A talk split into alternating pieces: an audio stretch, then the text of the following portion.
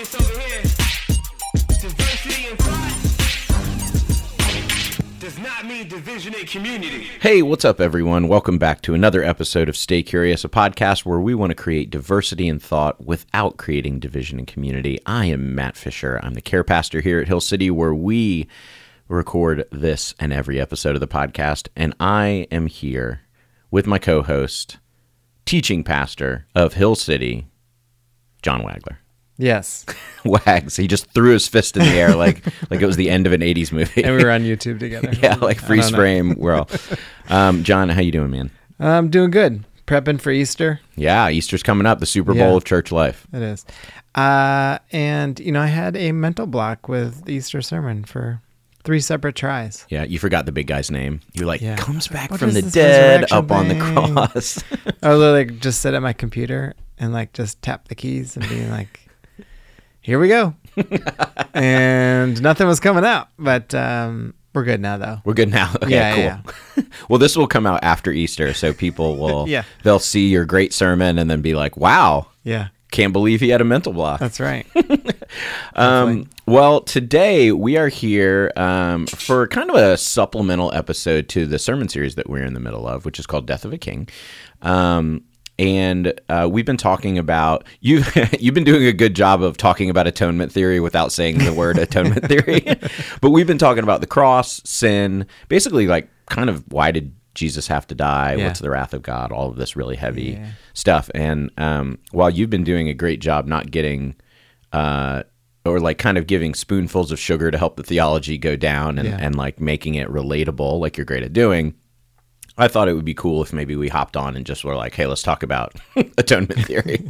I was joking with you earlier. We'll just spar. I'll pretend like I'm one of my like atheist friends and I'll just attack you and you'll have to defend yourself. And it's going to end with like, I don't know, man. Like sometimes things are mysterious. The mystery. We literally just got, this is live, we got a text message from our friend Natalie Tyre that she wants to do Stay Furious. All right, let's bring her on. We're going to bring her on. So with that, we are going to go into our new segment for 2022 where we talk about things, and apparently people around the office talk about things that are bugging them, and it's called Stay Furious.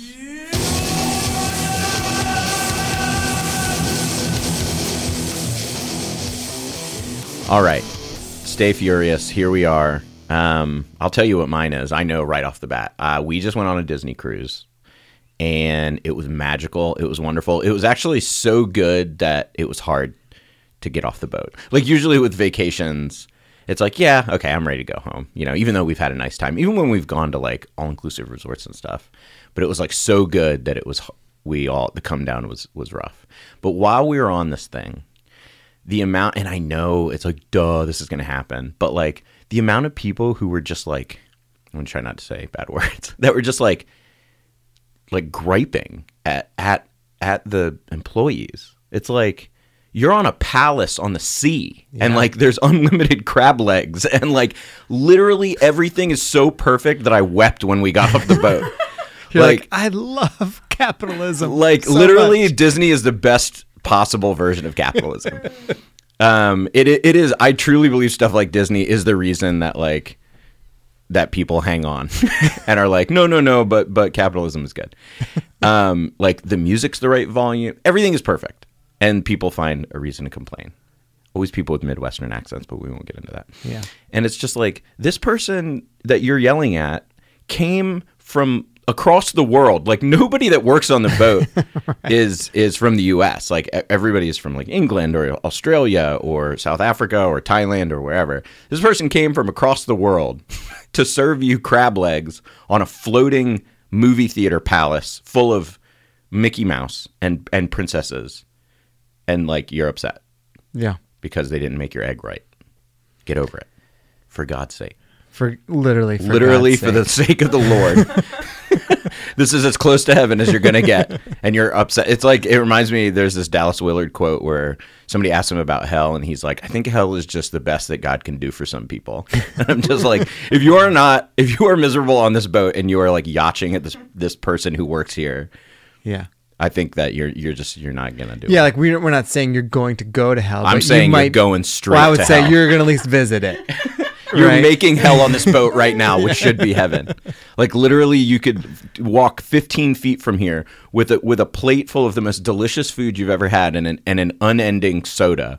Sit in a pool and watch Tangled on a giant Megatron, and that's not enough for you. Come on, it's amazing. Midwesterners, man. Jenny's so mad right now.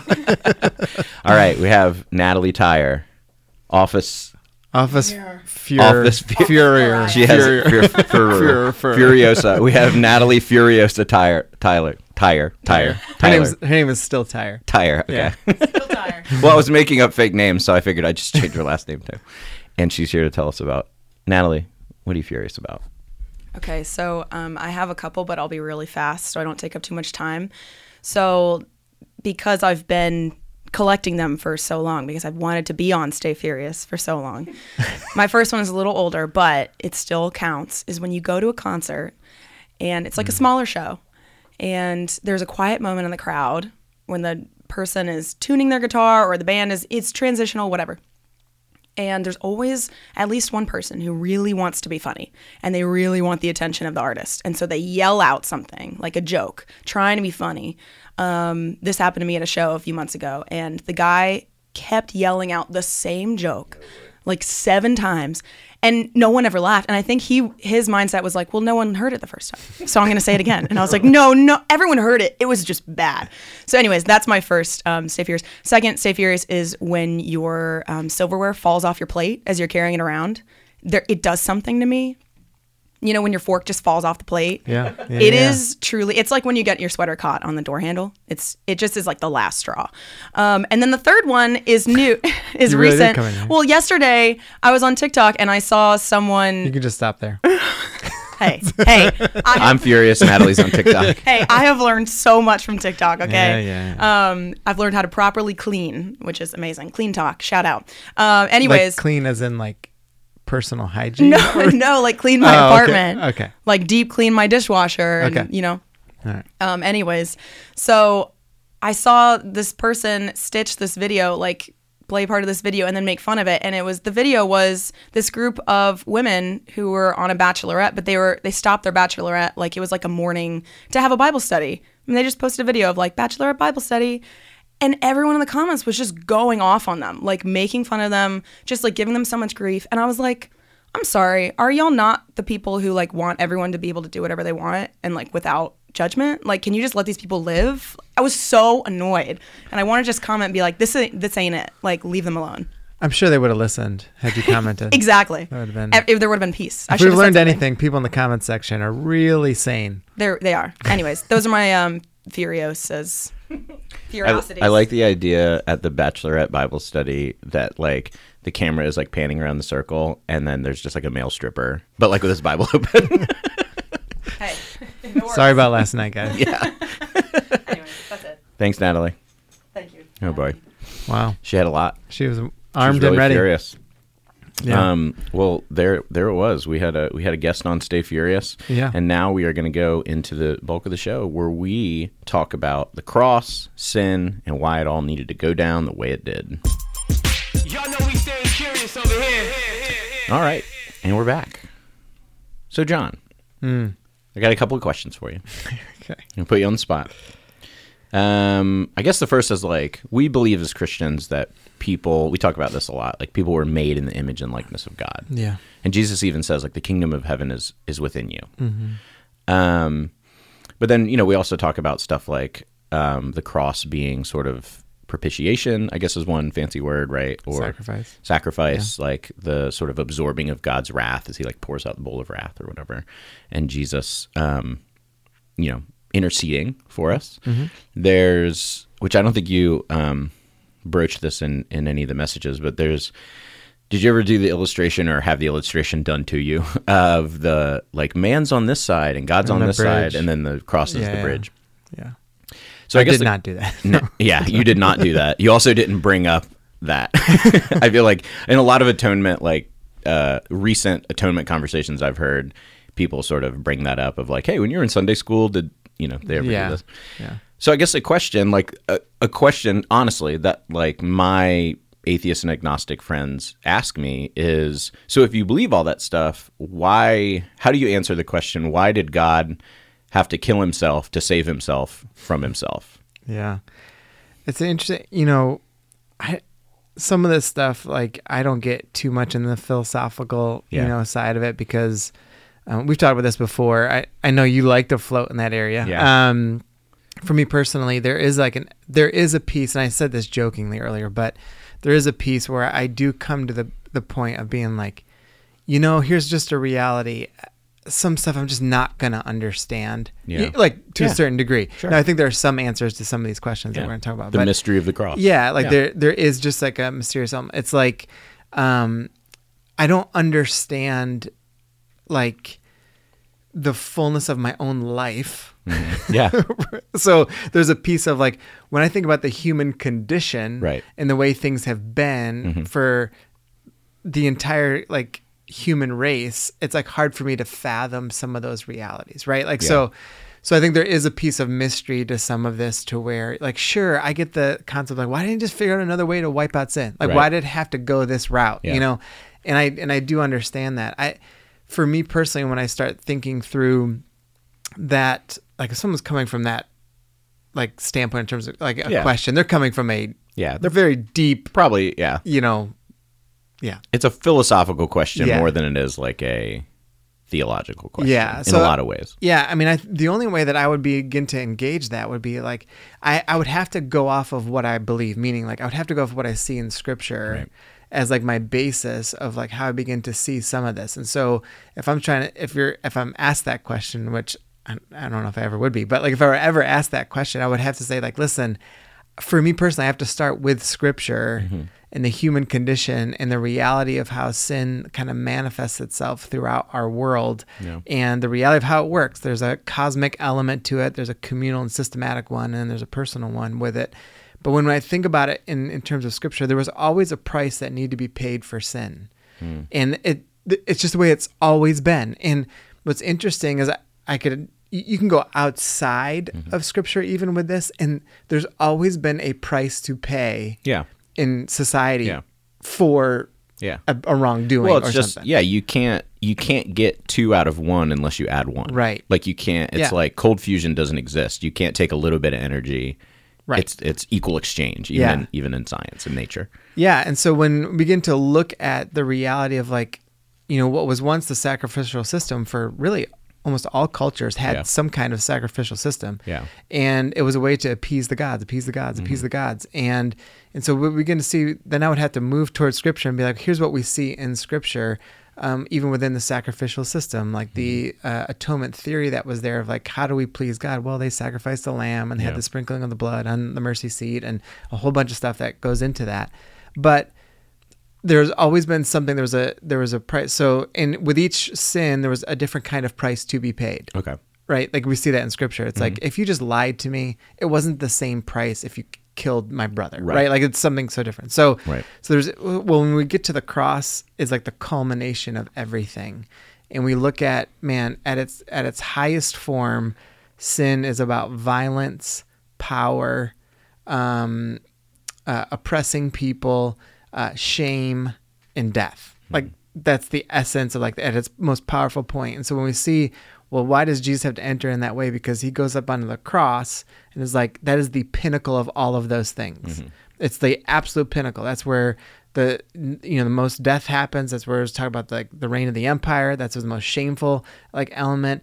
It was a separation point of people. It was like all these things. It was like the epitome of what sin and evil and power and all that stuff. It's like up on that cross. And then what we see in the midst of that is like Jesus going up on that cross is saying, I identify with all of the oppression, those being hurt, those, all that stuff, and the sin of this world. I identify with what sin does. And now through the resurrection, I'm overcoming it through the cross.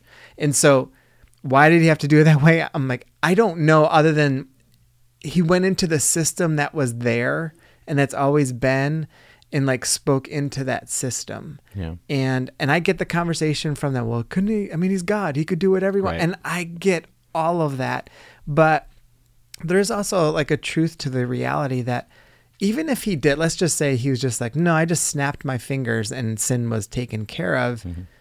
I don't know that we would understand the fullness of that either. Do you know what I mean? Like, just as humanity, like, yeah. I don't know that we would fully appreciate the reality of what the cross and resurrection in the same way. Yeah. Do you sometimes... And that person would probably be like, that's a horrible answer. You know, but well, like, you know... Yeah, they're looking for a pithy answer and they shouldn't ask a heavy question. Yeah. Do you think that... We kind of joked on the text earlier about we could always just do a podcast and like, can God make a rock so heavy he can't pick it up? But do you think that there is a... So when we're talking about like metaphysics or like cosmic mechanics, like there's something about the sacrificial system or the balance of things. Do you think that sometimes the hang up is, well, if God can do anything, why couldn't he done it differently? Yeah. And do you think that maybe like when we think of God can do anything, that might not necessarily, like that might not necessarily be true, I dare to ask. Like he can do, for instance, to an ant, you can do anything. Like you can kill that ant, you can completely reconstruct its entire world. It can't fathom crossing an ocean. Sure. Right? But if you and I are sitting here talking, I'm like, hey man, could you just fly? You'd be like, no, I can't fly. But to the ant, it's like, you can fly because taking 3 steps to an ant is like a day's travel, right? Does that make sense? I know I'm getting philosophical again, but do you ever think about like when you think of that sort of back and forth? And I think for you as the pastor of a church, probably these sort of shadowboxing sessions don't do as much because if somebody's talking to you and me, honestly, they're probably already interested. Like they probably don't. Yeah, for sure. Yeah. But this idea that like, well, why couldn't have God done it this other way? What do you ever have the thought that like, well, maybe there are rules. Like maybe we don't understand them. Like to me, God can do anything. Yeah. But maybe there are rules that God has set up for himself to govern or. I mean, I think it's an interesting question. I used to think about this stuff way more. Yeah. Like probably in the last, I would say 8 or 9 years, I just kind of stopped. It gets exhausting. It's exhausting. Like, ultimately, you have to stop. Yeah, I did. And, you know, I remember, was it Bruce Almighty? Yeah. Where there's one scene, and I know exactly what you're talking about. When he talks like, I can't make you love me or something like that's like the, you know, God can't make that peace happen, you know? And it was right around that I was like, huh. Yep. You know, and that was like the movie was a long time ago, but it started to reframe certain things for me. I think the crux of the scene, just for people listening, was like, I can do anything, but I can't make her love me. Right. He's trying. He's become God, right? Jim Carrey's become God, and he's talking to Morgan Freeman, who is actual God. Yeah. And his Jim Carrey's fiance or wife or whatever has left him. Yeah. And it was kind of like, I can do anything. I'm magical. I'm like ultimately magical, but I can't make her love me. And Morgan Freeman kind of looks at him and is like, yeah. I know. It sucks, huh? Yeah. So I think there's like, and this is like the mystery part. And I think that's why I started to step away from some of the things because I was like, you know, there's so much we can know. And even when we dig into the realities of the cross and the atonement theories and all that stuff, and even what we've been doing the last 3 weeks in the sermon series of like just trying to identify the reality of sin. Yeah. There are things that we can see and know, and then there are things that we can see how like Jesus speaks into these things and why they become so important to us and how it reshapes our whole life. Mm-hmm. And so those are the things that I ended up just like starting to like concentrate on more. I started becoming more enamored with the realities that we can see in scripture and the cool kind of aspects to like the Bible and started moving away from kind of the ethereal, like out there stuff, because I was just like, I don't know, man, like there are things within the Bible that we read. You know, we've talked about this before. There are things about like the council of the gods and stuff that like the Nephilim and it's wild. Yeah. There's some wild stuff in it. And I'm like, literally like scholars for the history of time don't know what it means. Yeah. Like do you know what I mean? Yeah. There are things in the Bible that, like, I know when people are like, you know, well, we just live word for word the Bible. I'm like, first of all, no one does that. Second of all, it's like, there are things we don't know what it means. Yeah. We have no idea what it means. Because you are inherently, when you engage, I'm going to call it religion, though I know but I'm not talking about the doing of things, you know, that kind of religion, but this idea of religion, which comes from like religio, like realigning yourself with like the spiritual world. When you engage with anything that goes beyond science or rational understanding. You are automatically endeavoring to talk about something that words won't get to, or conceptualize something that like concepts fall short of. Yeah. You are going beyond the concept. You are going beyond concepts, images, and words. So there's always going to be a, like when Ezekiel sees the wheel or whatever, like the angels, you know, if you've ever looked up, or if you haven't, Google like accurate angel drawings or whatever, where they actually draw what's like described. I've never done that. Yeah. It's awesome. He's obviously experiencing, Ezekiel, for instance, is obviously experiencing something that we don't have any reference for, yeah, because of being constrained by space and time. So he's like, it was like a bunch of wheels and there was eyes on it and fire. And like, I don't know, I'm trying to explain it to you, yeah, you know? And that's all we're left with is like trying to talk about things that language can't contain. Yeah. Like I was listening to this guy, I was podcasting him, and, I was listening to a sermon, and then he was a guest speaker there. And this is pretty well-known, reputable guy, like not some like weird, you know, out there dude. Yeah. And he's telling this story about when his mom died. Mm-hmm. Okay. And so he's like, hey, I know this might weird some people out, but like, I just have to tell you the story of the reality, what happened in my life. Mm-hmm. He's like, I was praying about my mom. She had gone through this huge thing about where she was going to write a book, but it won't be finished until she dies. Mm. And so anyway, she kept telling him that the book's almost done. Yeah. And he wasn't like catching on. He's a college student. So anyway, she ends up passing away. He believes, he starts praying. He believes he is supposed to go pray for her, mm-hmm, to be raised from the dead. Like he literally, like he like feels wholeheartedly, right? So he goes, so I go to the morgue. Mm. I'm there 3 hours praying for my mom to rise up. I'm laying hands on her. He goes, she is dead as dead can be, everything. They have to force him and was now his wife out of the morgue because, mm-hmm, like he'd been there for just too long. Mm-hmm.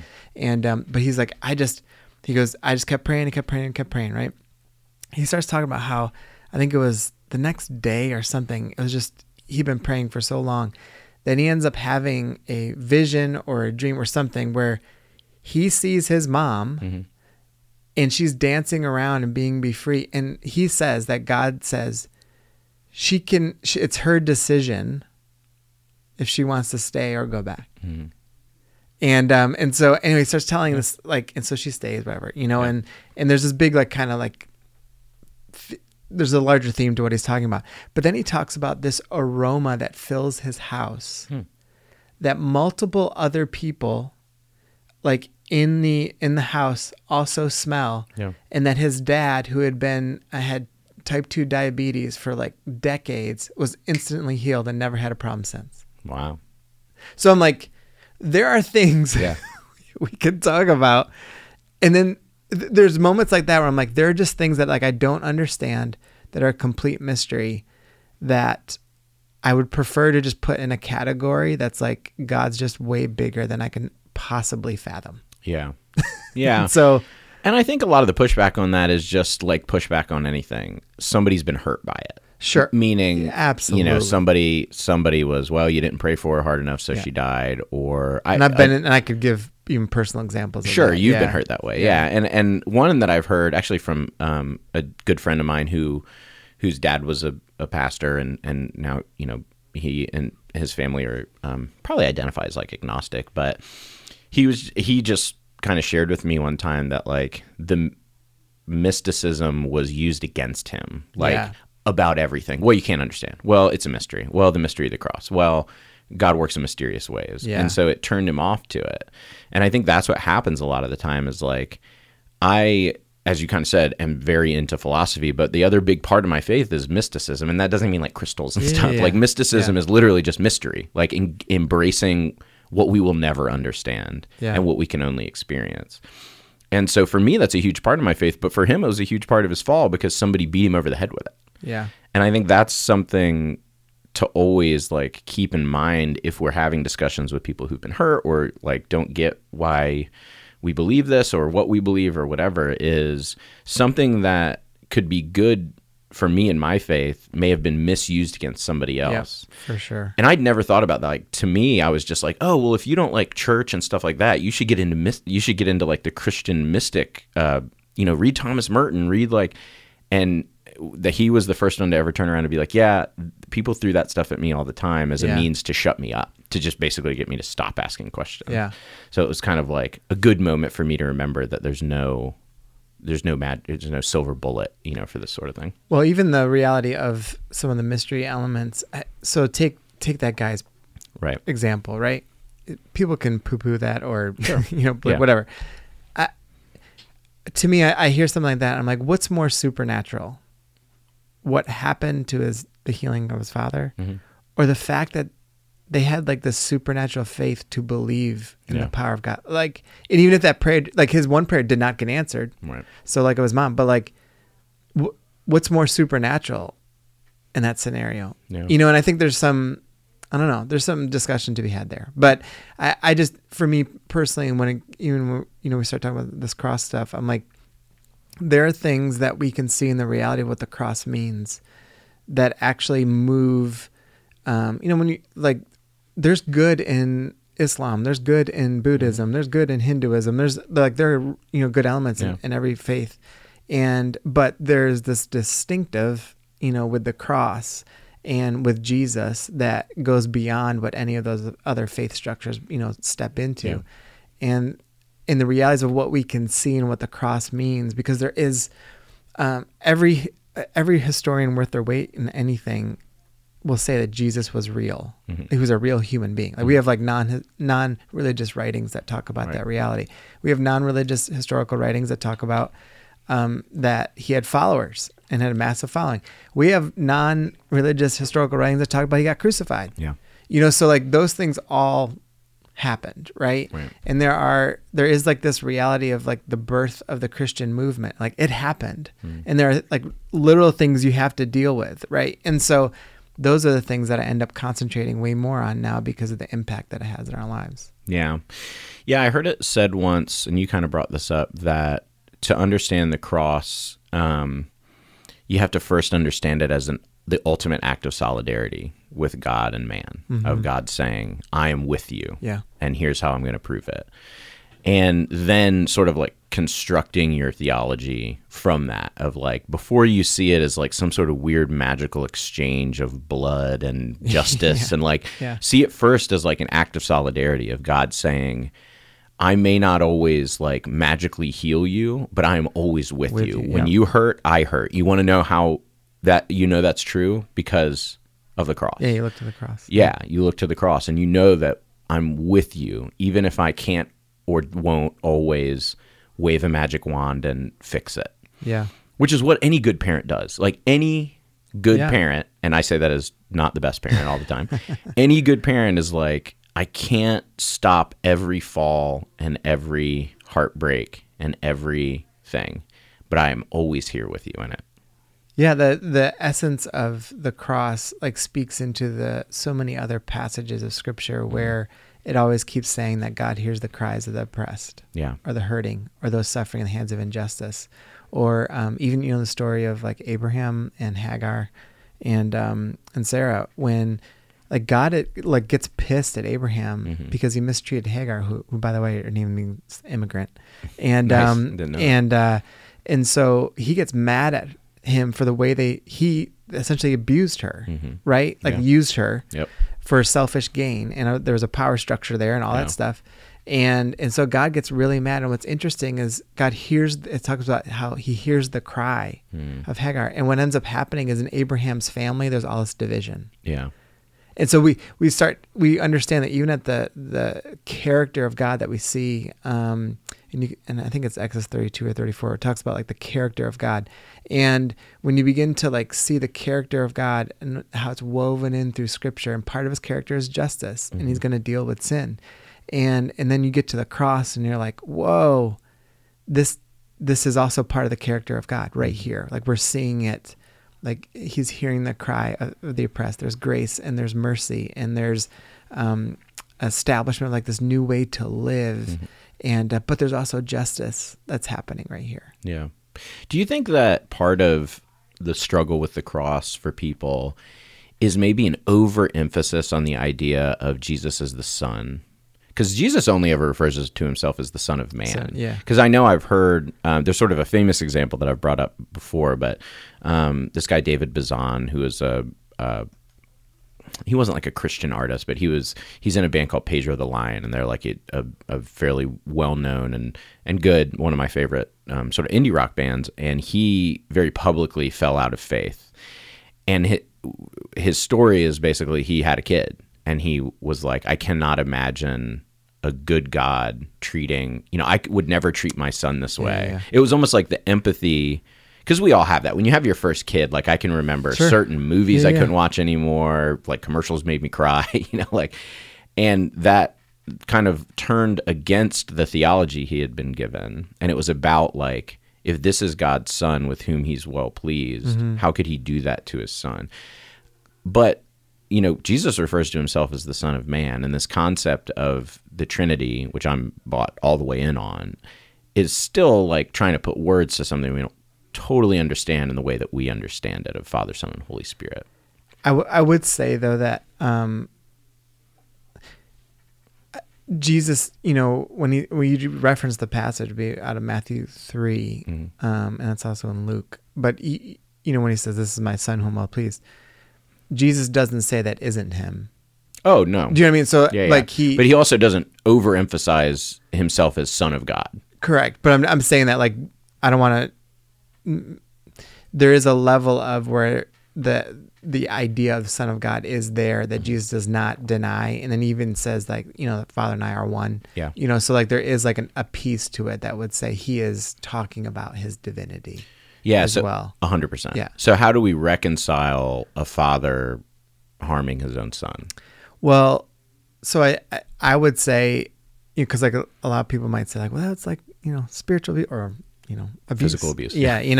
And I think when you begin to look at one who put, now, does the scripture talk about that this was the plan or, and it does, Isaiah talks about it.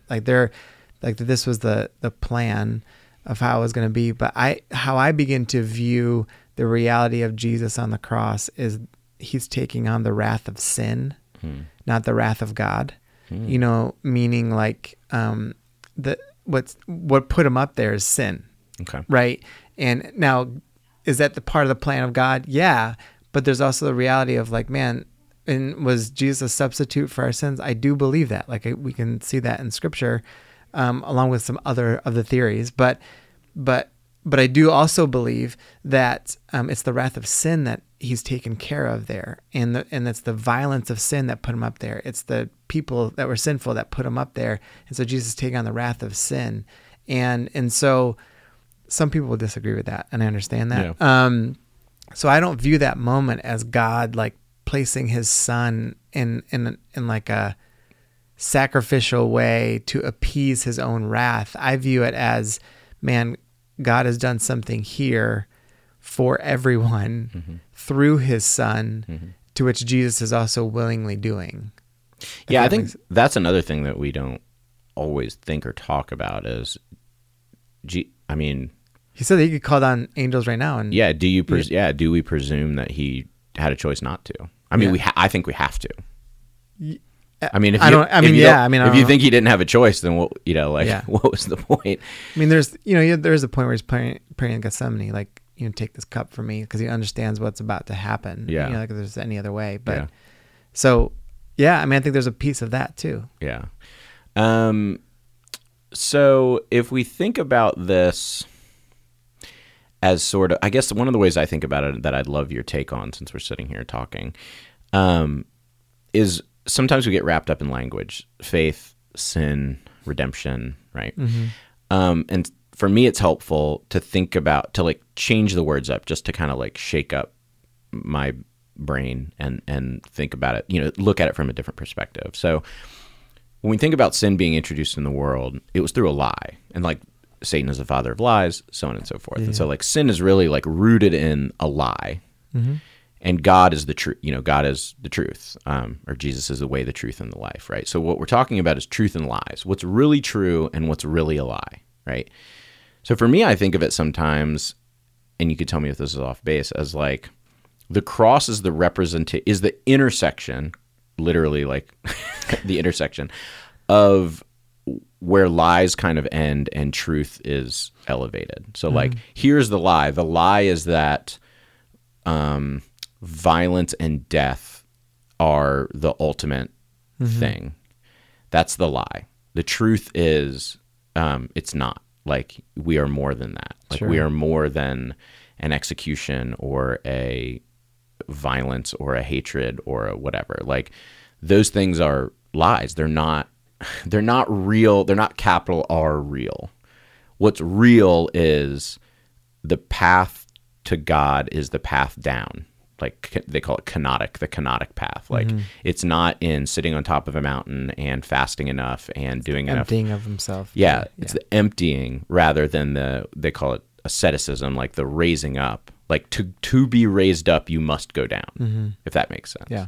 And that's like the ultimate, sort of one of the ultimate revelations of the cross is what's true is that transcendence is brought through sacrifice. What's a lie is that if somebody can hurt your body, that they win. Sure. Does that make sense?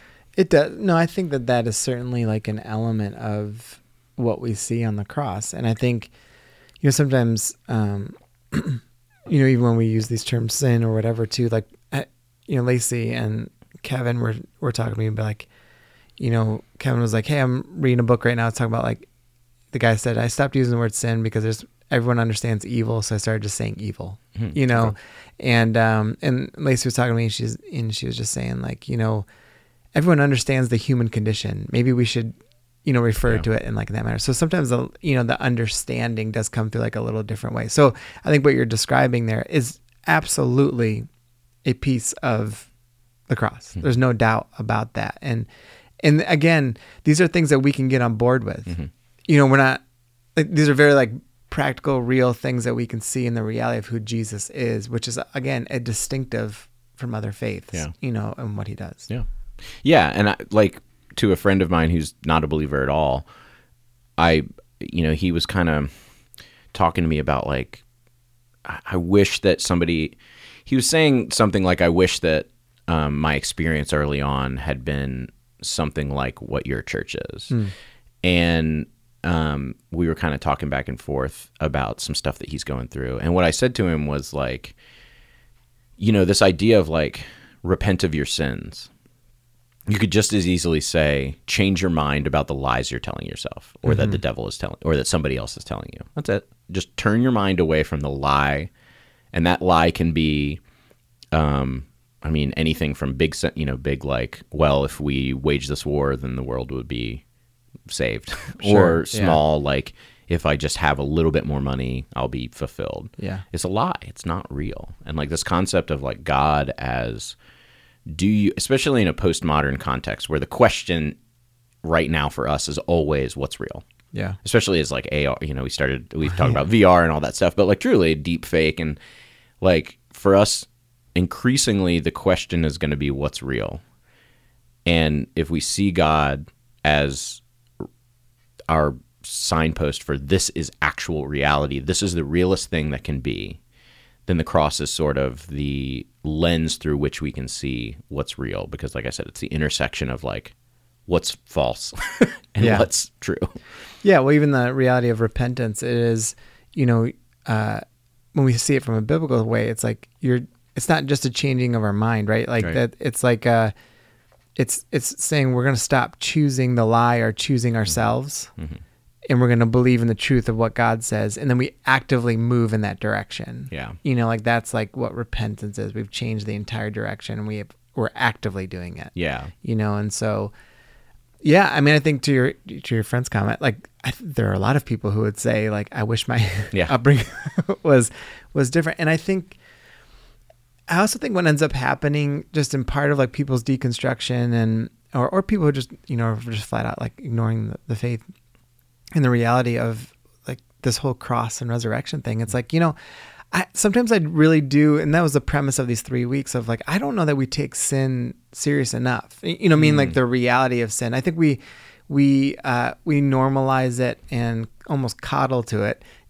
too much, and that's why like a couple of weeks, I would say like, how many guys have lusted? Yeah. Well, that's sin. Yeah. How many guys have, like kind of go down the list of all these things and making people see the reality of even the example of just saying, if you've ever bought chocolate, like you participated in slavery. Yeah. I mean, the metals that are in all of the electronics in this room right now. Correct. Yeah. I mean, so there's like, that's the pervasiveness of sin. Yeah. You can't get away from it. And right. so in order for that to understand and that reality, it's like, man, to overcome something that big and that huge, you need something to step in that isn't just like, hey, just think better thoughts or just do a few nicer things or like, just be a good person, man, or feel bad enough about this thing. Yeah, and yeah. And it's like, that doesn't work. It doesn't cure the outcome of sin. It doesn't give you hope for the future. It doesn't allow you to see what your real self is instead of the false self. Yeah. One of the podcasts that we both listened to that we've just been talking about recently, like the three hosts, are like pretty good dudes, and they talk a lot about they don't put their identity in their acting anymore and all that stuff. Yeah. But they're not. But what they do put it in doesn't answer sin, doesn't give them ultimate hope, and this says nothing about eternity. Right. You know what I mean? So it's like, sure, in one way it feels good, but here's why it feels good, because you just kind of took a little edge off of sin, but you haven't like fully accepted the reality of evil in the human condition. Why do you think? You kind of made the comment during one of the messages, I think it was the second or third week, that you feel like we avoid talking about sin, even as a church, not Hill City, but like capital C church. Yeah. Why do you think that is? I have a thought about it. I think it's one reason is because many people grew up in environments where it was so hammered into them that like you're a sinner, and you came out as like, oh, if I'm going to choose Jesus, it's out of like guilt or I don't want to go to hell or out of fear, right? And so the pendulum swing on that is like, let's just talk about how it makes your life better. And like you don't actually get into the guts of what sin can actually do and the reality of sin. And I think that's one reason. I think the other reason is, in particular, like what the world we live in right now, it's so, people are so quick to, I hate to use this phrase, but to cancel people. Like when you start like digging into something, it's like, no, it's like, can we just talk about this reality that we all face? And I think some people are just apprehensive to do that. Thomas Merton has this great quote where he says the devil makes many disciples by preaching against sin. And of course he wrote that in like the 50s, so it's like when we were in the midst of more sin, guilt driven, especially, and he's Catholic, so lots of guilt. But I really like that of like, we can't eliminate it, but also if we which is what we learned in the first half of the 20th century, is that if we overdo it and just try to drive people through fear and guilt, then we get what we have now, people not talking about sin at all. But I also wonder too if it has something to do with like people show up to church on Sunday already feeling bad enough about themselves. Like I am shocked at the amount of people that I talk to that, and the ones who don't want to talk about sin are the worst of all, that are like giving themselves zero grace. Most of the time when I talk to people, by the end of it, I'm like, you don't give you're so hard on yourself. You are. And so now you're trying to push back in the other direction and just like, do or whatever. And like ignore sin because you're so judgmental of yourself that you can't even have like a sober conversation about this concept of sin. It's the innocence thing of like, well, I can't do anything about where the chocolate's made. It's like, why are you so jumpy? Like what? It's because you already feel bad. And it makes me wonder if like our sort of culture of you are only as good as what you achieve, what you do, your job, what you buy, your status, like this culture of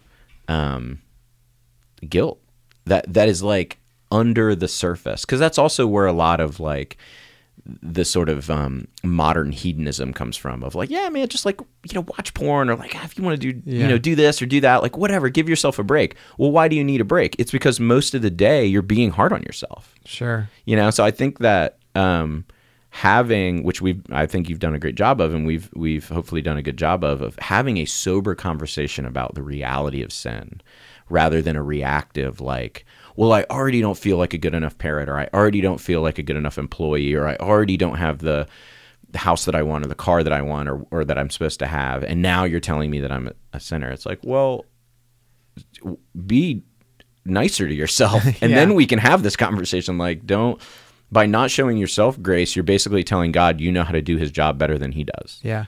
Well, there's also the piece too, that when you live a life that is self-centered, like, you're not starting with grace, right? And you're not starting with hope, and you're not starting with like a bigger, if you're your own advocate, you're probably also your own judge. Yeah. You know, so then to your point, it's like, when you do get that house, or you do make that money, do, like, you feel better than, but you realize in your soul, it doesn't answer anything, you know? And so then that's where all that like feeling of like emptiness comes from. And that's why, like, one of the things that I had several folks like just say that this part of those sermons was like significant for them, where I said the typical church model that we grew up with is sin, repentance, grace, forgiven. Yeah. You know, and which is very typical. They want you to like realize your sin, and like, you got to experience God's grace, you know, then you're forgiven.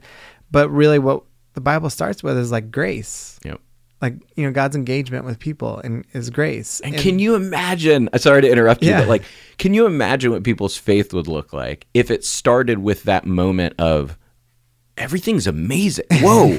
Have you ever thought about, like, you ever looked at a sunrise and been like, holy cow, that's amazing. Before you, you know, we, all of me, you, most of us started our faith journey with, I'm in 8th grade and I'm like, oh Lord, I'm such a sinner, you know? And like, thank God I got here. You know, we're here. Here we are, you and I. Yeah. But like, can you imagine if that altar call or that youth group or that whatever had started with like, have you ever thought about how crazy it is that trees like die and then come back? That's crazy, you know, or gravity is wild. Yeah.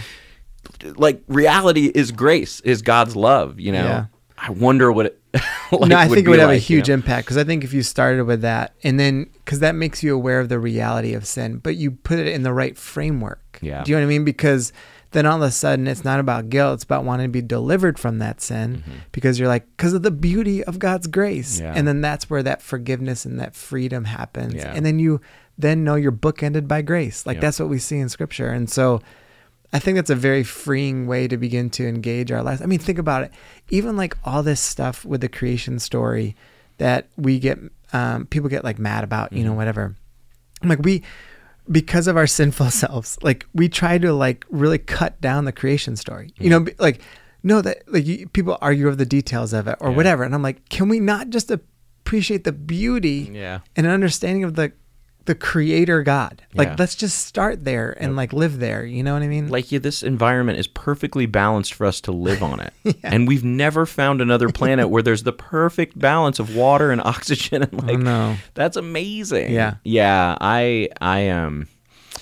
I'm reading or I'm listening to a podcast about The Cloud of Unknowing. I don't know if I'm going to actually be able to read it because it's like that kind of medieval-y language. But one of the first, like in The Cloud of Unknowing, the author talks about the first step of faith being like the ineffable longing. And like that's the pillar of a good faith. Not starting with I'm a sinner and I need to repent, but rather starting with like there's just something inside of me that like senses beauty and love and like, even when those things are denied to me, like how does an abused child know why don't abused kids just behave well? They act out because they know that they're missing love. There's a longing for something. Yeah. We're already going way longer than we thought, but I wanted to bring up one more thing. This idea of mystery, if this is something that people struggle with, I've been thinking about this a lot lately. Usually when we struggle with the concept of mystery, it's because we don't like, we don't like thinking or talking or experiencing things that we don't fully understand. Like we want to grasp things. We want to rely on our own understanding, right? Yeah. But it's funny because I talked about being on the Disney cruise last week, and Clarabelle is also, my daughter is in the middle of Aladdin, being on in the Character Works production of Aladdin. Yeah, yeah. So lots of Aladdin in our house. Yeah. And I thought the end of Aladdin is the perfect analogy for why relying on your own understanding and not being able to embrace the mystery of a thing works. Or like doesn't work, rather. Mm-hmm. It's this, you know, at the end of the movie, they trick Jafar, the bad guy, into he's all powerful sorcerer, and they're like, well, you're still not as powerful as the genie. And he's like, okay, my third wish is I want to be an all powerful genie. Yeah. And there's the pithy line of like, supreme cosmic power, itty bitty living space. Yeah. That's what it is. Like physics, theology, whatever. Pick your lane. You can be the top person in that.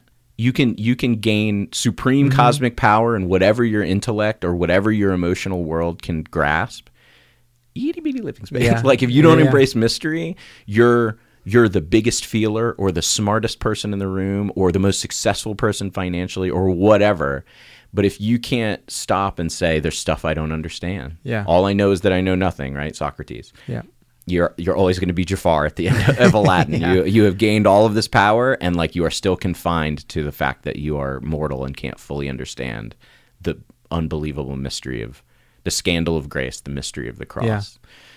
Yeah, you have to get there. Like you can't have a healthy, vibrant faith without appreciating the mystery. Like I could literally walk someone through, even with Jesus. Like I could make a really cool, like rhythmic.